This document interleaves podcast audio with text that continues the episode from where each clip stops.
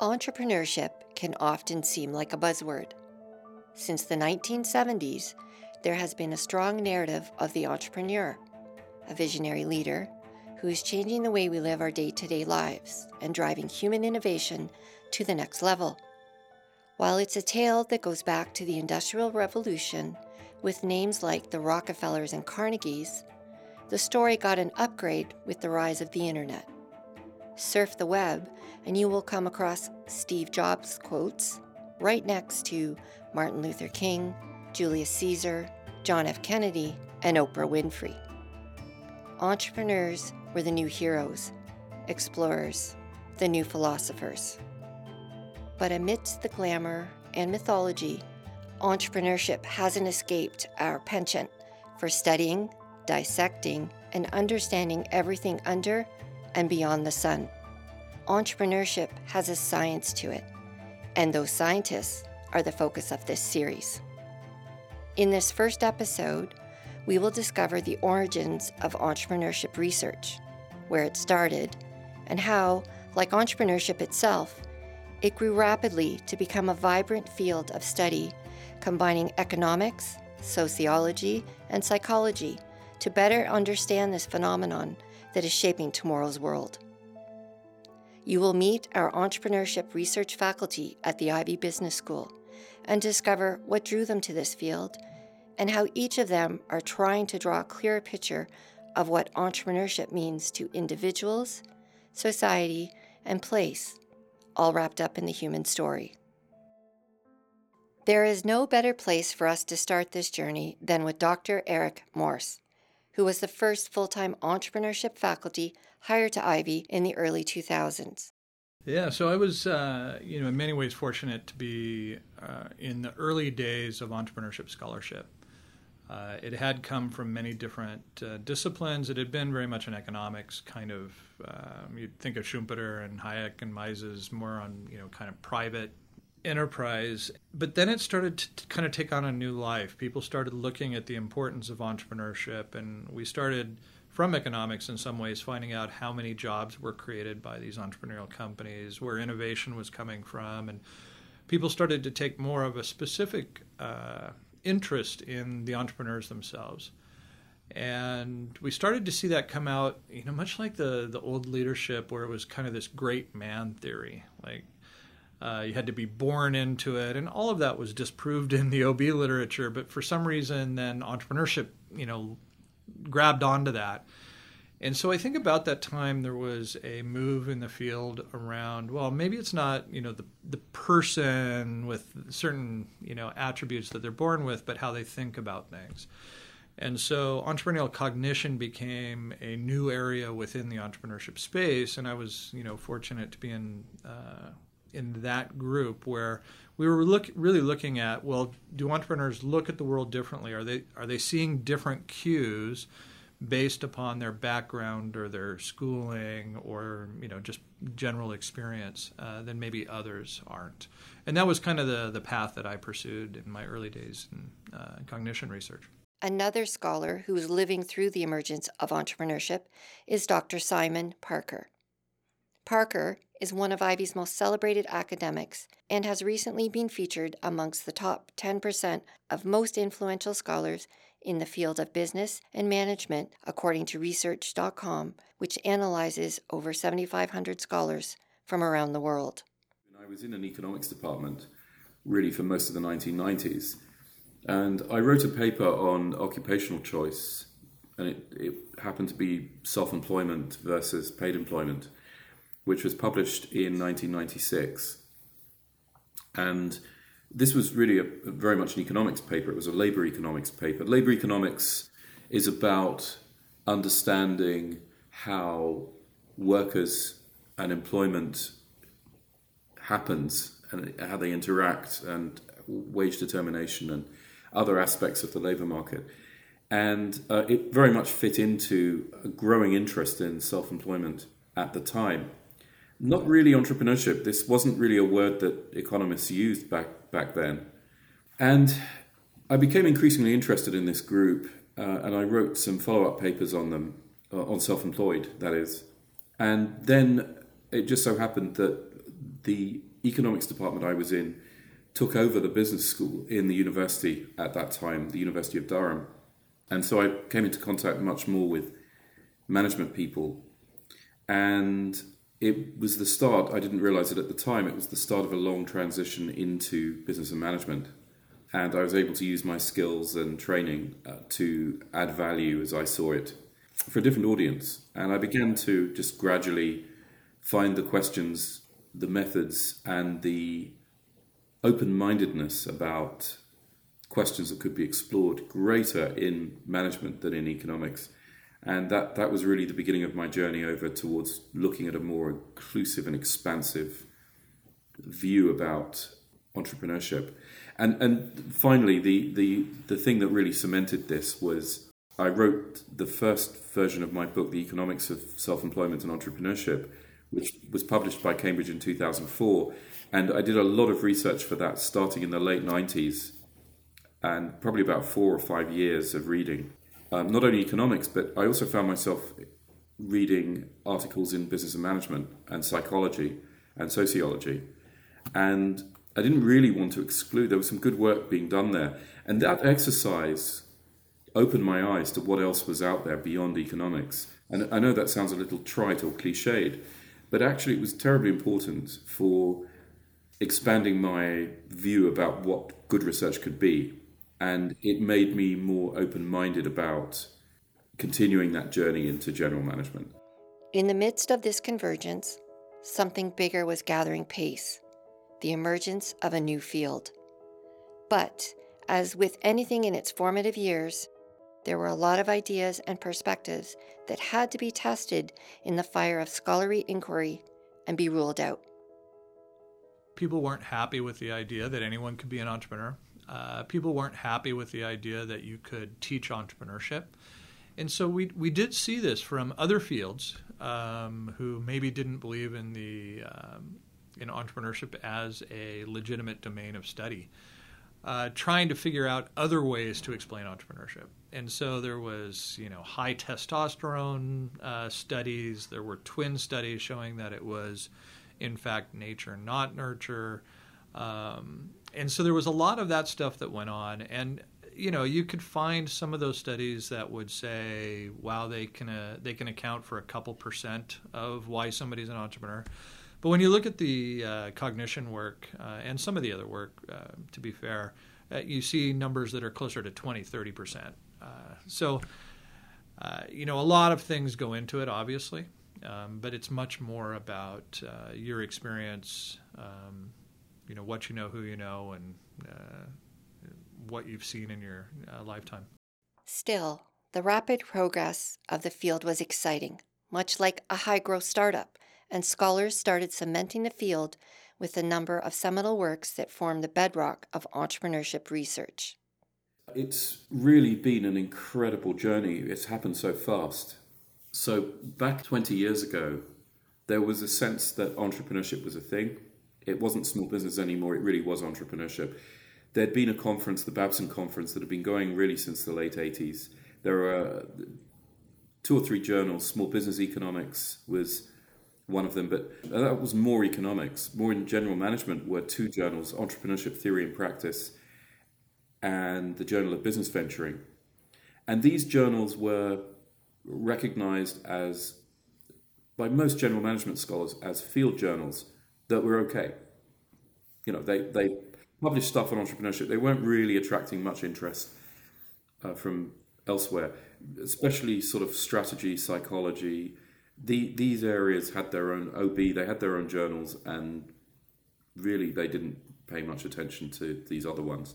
Journal of Small Business Management was another one. The entrepreneurship contingent, the division at Academy was small. There were the usual suspects there, the people that were involved in creating the field and popularizing the field in the 90s and early 2000s. Those people were driving growth. But this was all happening from the purview of somebody in general management, say strategy or, or marketing or something like that. This was really a not small potatoes, but it was not something that was really prominent yet. Fast forward just 10 years and into the 2010s, And the situation's completely changed. We've had some foundational papers in the 2000s. The Shane and Venkataraman one, The Domain of Entrepreneurship, published in AMR in 2000. We've had the Alvarez and Barney papers in the uh, early 2000s as well. Uh, we've had the effectuation paper by Sarasvathy and Bricolage with Baker and Nelson. The, this cluster and, and entrepreneurial action, McMullen and Shepherd is another one I'd put in that category. This cluster of papers is carving out entrepreneurship as a distinctive phenomenon. And I would say by the 20, early 2010s, everybody is recognizing now that entrepreneurship is a legitimate new area of research which is distinctive from say strategy. So strategy is about competitive advantage in established firms. But what about new firms? Where do those firms come from? What are the new firms that you eventually talk about strategy for? Well, that's where entrepreneurship comes in. Parker, who is a field editor for the Journal of Business Venturing, notes that the acclaimed Financial Times Top 50 journal publishes only 6% of all submissions. Those are quite the odds but it also shows how quickly the field has developed into a respected member of the larger discipline of business. And you've now got increasing prominence of those journals I mentioned earlier. So, Journal of Business Venturing 10 years ago is now a serious heavyweight journal in terms of its citation impact factor and in terms of the the readership it's it's not just talking to a few people working in the area of startups or whatever. It's actually a journal that's being read and cited more widely across management. Fast forward 10 years to today, from 2012 to 2022, JBV is now um, the sixth most cited general management journal. So it's up there right at the top, and it has been for a while. And its impact is such that now it's attracting submissions from everywhere. It's attracting submissions from all over general management and economics and outside that area too. And I think now there, there can be little doubt that it's very well established as a legitimate academic field. And the conversation now has moved away from that to uh, look, uh, what does, you know, where's it going next? How is it going to develop in the decade ahead? And it's a very exciting time to be in the field. As the field fortified, it attracted a new generation of researchers. Some, like Dr. Dominic Lim, were drawn in by their own entrepreneurial experiences. I first majored in computer engineering, and I was a computer programmer for some time, developing some IT systems for uh, different corporations, etc. Uh, and and then I started a business together with my colleagues, uh, and and that was actually uh, through the dot com uh, like boom and subsequently the bomb.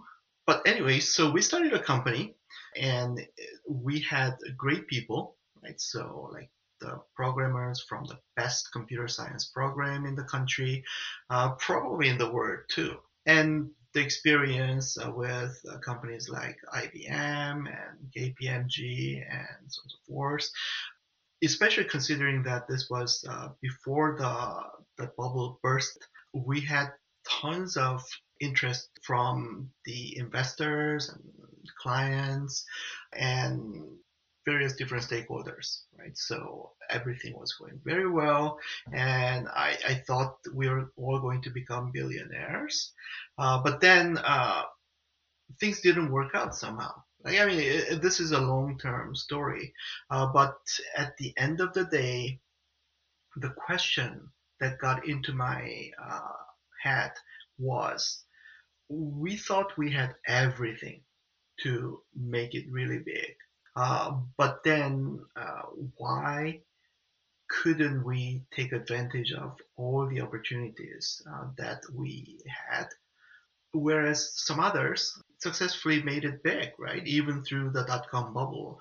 and the dot com burst, right? So uh, there was a question that uh, I took as I did my MBA uh, in Cambridge. And Cambridge was a very interesting experience as well, uh, because Cambridge is known for its very strong science and engineering programs, and, a lot of successful companies uh, came out of Cambridge labs and like uh, the scientific inventions, right? So uh, we called it Silicon Fen. Lots of exciting uh, things going on. That was uh, right through the dot com bubble as well, right? So I had opportunities to observe many exciting like uh, entrepreneur ventures coming out of the university, right? And and that along with my experience, right, uh, really got me into entrepreneurship. I want to know more. Dr. Daniel Clark has a similar story. I was an entrepreneur. I did my MBA. We, we had one entrepreneurship class. I didn't particularly like it, and I had literally no interest in going into entrepreneurship. But I graduated from that program and took up work in quite possibly the worst uh, environments in the last 50 years, which was the great financial meltdown of 2008 to 2012.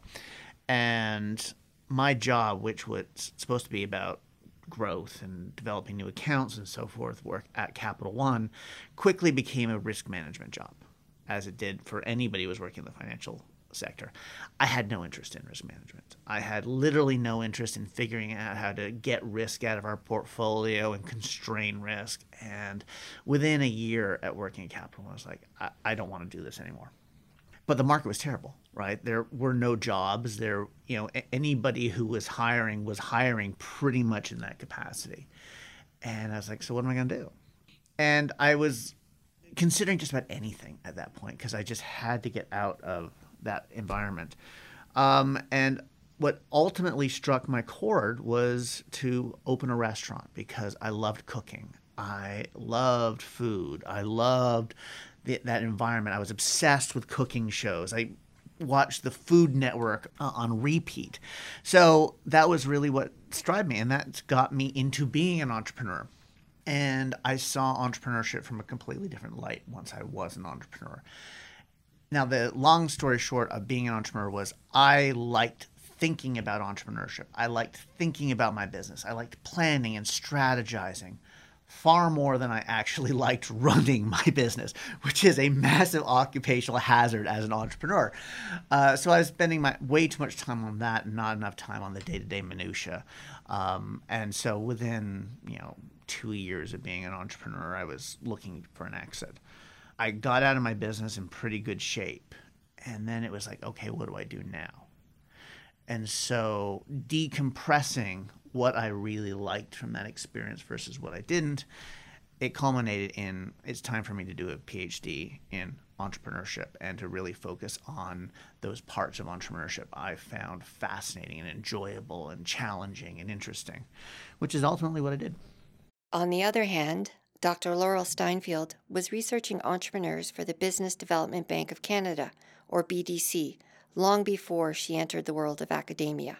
Rather than take a job after graduating, and I did become honors at Queen's, I decided to go to South Africa on a internship sponsored by the Canadian government. And it was during this internship that I was really exposed to social enterprises at large and also uh, to the challenge that organizations faced in trying to target and create products that could help entrepreneurs that were previously marginalized or had faced discrimination, particularly women or female entrepreneurs. And so I had gotten into doing research with large institutions and also doing work with social enterprises. And it was through this whole process of numerous research um, projects that just kind of fell into my lap that I, I really solidified my understanding and interest in entrepreneurship. In fact, one of the major projects that got me to eventually go and say, you know, I'm going to go and get my doctorate because I wasn't being paid very much and I wanted to be paid for my research uh, was I was doing research um, with Harvard University that looked at trying to address the gap that existed with financial institutions' failure to be able to provide financing for small and medium sized enterprises in Africa, because in a lot of emerging economies, there is a lack of collateral. And so, how do you fund these or these these businesses? There was microfinancing and there was financing for large organi- large large companies, but there wasn't really anything for small and medium sized companies. And it was through kind of looking at entrepreneurship in a range of different countries in Africa that I was able to also understand that culture is a really important element, but also that there are groups that are really still struggling to get funding and financing for entrepreneurship. And so their ideas tend not to actually become viable or grow. Uh, and so it was really through a number of different initiatives and really opportunities that just presented themselves to me that I solidified my um, interest and, and also my research in entrepreneurship. For Dr. Janice Byrne, there was a personal connection to what we might call the entrepreneurial spirit. After all, what could be more exciting than a field with tons of open possibilities, with many streams and tributaries still left to be navigated? Entrepreneurship it's about so it's about new ideas, it's about making your own rules, it's about change. Um, and I think I'm a, a, creative, definitely a divergent thinker. Um, so I guess, and I guess you could say I'm, I'm quirky. So newness, doing things differently, freedom, the departure from the status quo, all of those were aspects that um, they're inherent to the entrepreneurship process, and they were intrinsically appealing to me. Because um, what appeals to me about entrepreneurship is not necessarily the possibility to scale and, and to make a fortune. It's the potential that on engaging in entrepreneurship has to create something new and to change the world. And the idea of changing the world is in a throwaway line, as you will discover in our next episode. And then there's Dr. Larry Plummer, for whom it was anything but a direct path. Graduating from Syracuse University with a Bachelor of Science in television, radio, and film production, Plummer started a freelance career working for every major U.S. network you could think of CBS, ABC, PBS, NBC, the Discovery Channel. He even played a dead body on television. Plummer eventually landed in a DC office that was helping with environmental policy and environmental technology transfer in 10 Asian countries, and something dawned on him. And that's when I started to recognize that a lot of the solutions that were being developed for improving um, pollution prevention, uh, cleaner production methods, um, you know, finding ways to uh, use alternative materials in in production and, and so on. A lot of that technology and a lot of those ideas were being developed and offered by startups. They were actually being offered by new entrepreneurial firms, and so that's how I started getting interested in. Um, working with scientists and engineers who wanted to start their own companies that ended up morphing into a position. It, it's a, it seems like a big jump, but it's actually not a big as big a jump as you'd think. But I ended up going to work for the American Institute for Aeronautics and Astronautics, which is the professional association of aerospace engineers. So if you have, if you know anyone who's an aerospace engineer, this is a uh, engineering society for professional engineers in the aerospace industry. And I ran a program for them called the Space Business Initiative, which in the late 1990s was an effort to try to commercialize a lot of uh, new satellite based technologies like GPS. You know, this was before or this was about the time that we were starting to get, you know, Google Earth and the use of remote sensing and satellite imagery for a bunch of commercial applications. At the time, it only been, you know, like satellite imagery was only at the time being used by spy agencies, by ministries of defense and departments of defense. And that launched me into starting my own consulting firm where I was helping scientists and engineers try to start developing their own, helping them uh, develop their own entrepreneurial ventures. And that's when I started considering a career as an academic because I, I so going back to my public policy days with the international consulting firm, I was doing a lot of writing, a lot of thinking, and I was really enjoying that. So I was really enjoying the research component. I was enjoying working with other people and help them understand how to develop and start a business. And that's you know that's when I decided to apply for the PhD program in entrepreneurship at uh, University of Colorado at Boulder. So that's what I ended up doing. So now that we've met our group of researchers, what do their day to day lives look like? For all researchers, it's about the intriguing questions, but the challenge often rests not only in finding them, but also deciding which ones to pursue and which ones, as Dr. Byrne says, to say no to. The life of a researcher in entrepreneurship is extremely like that of an entrepreneur in the ways that there's all these opportunities that are out there. You've to decide which one to tackle at different times. I am very influenced by the passion aspect, which is it that excites me, which is it that gets me.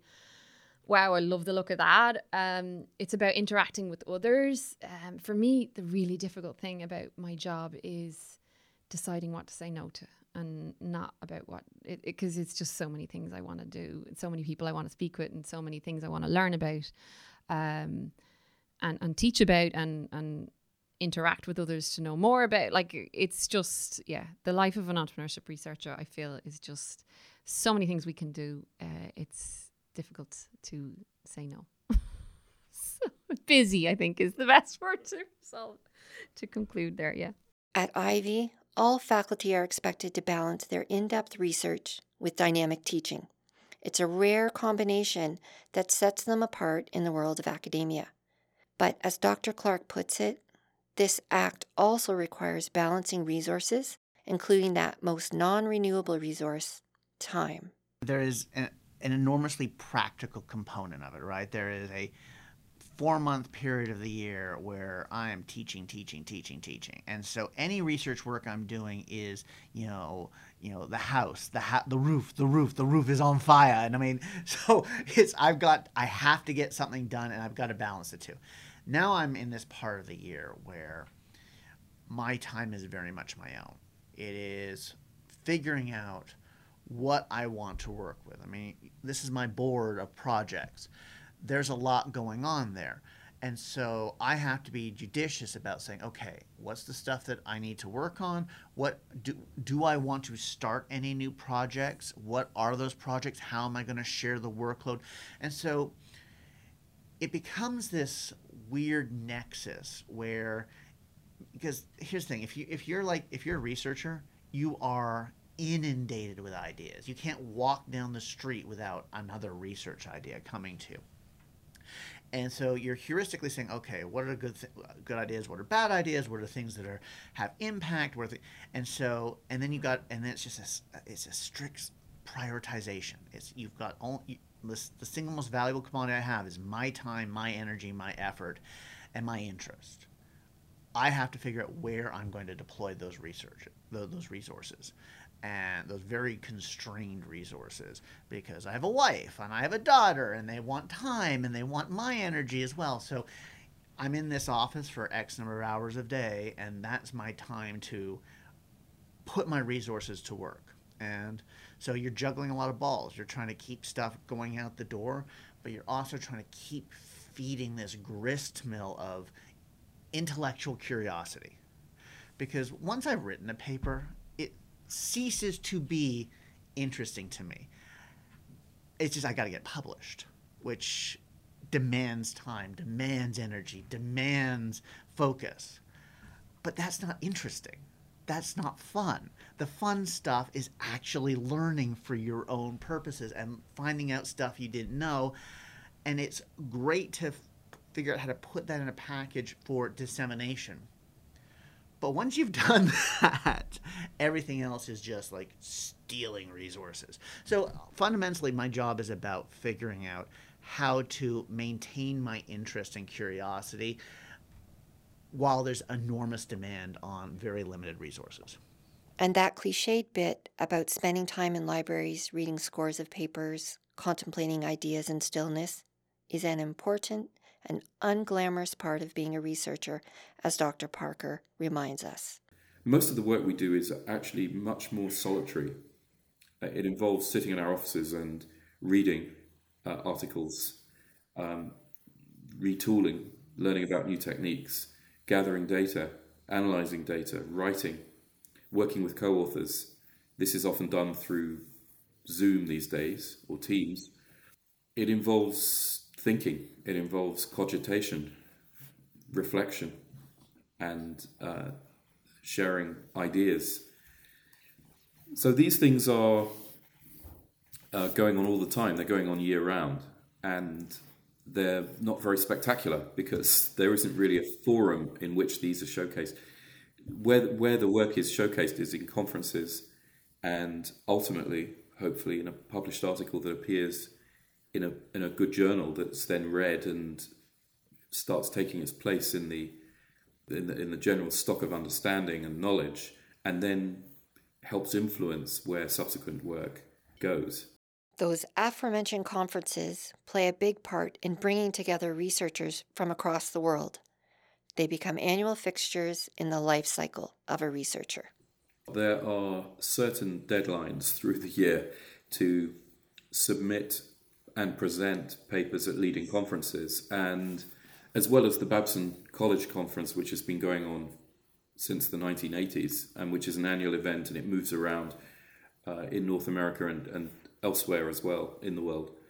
The, the main one I would say is the Academy of Management Conference, the ENT division, the ENT ENT division is now, I think, the fourth largest division in the whole of the Academy of Management.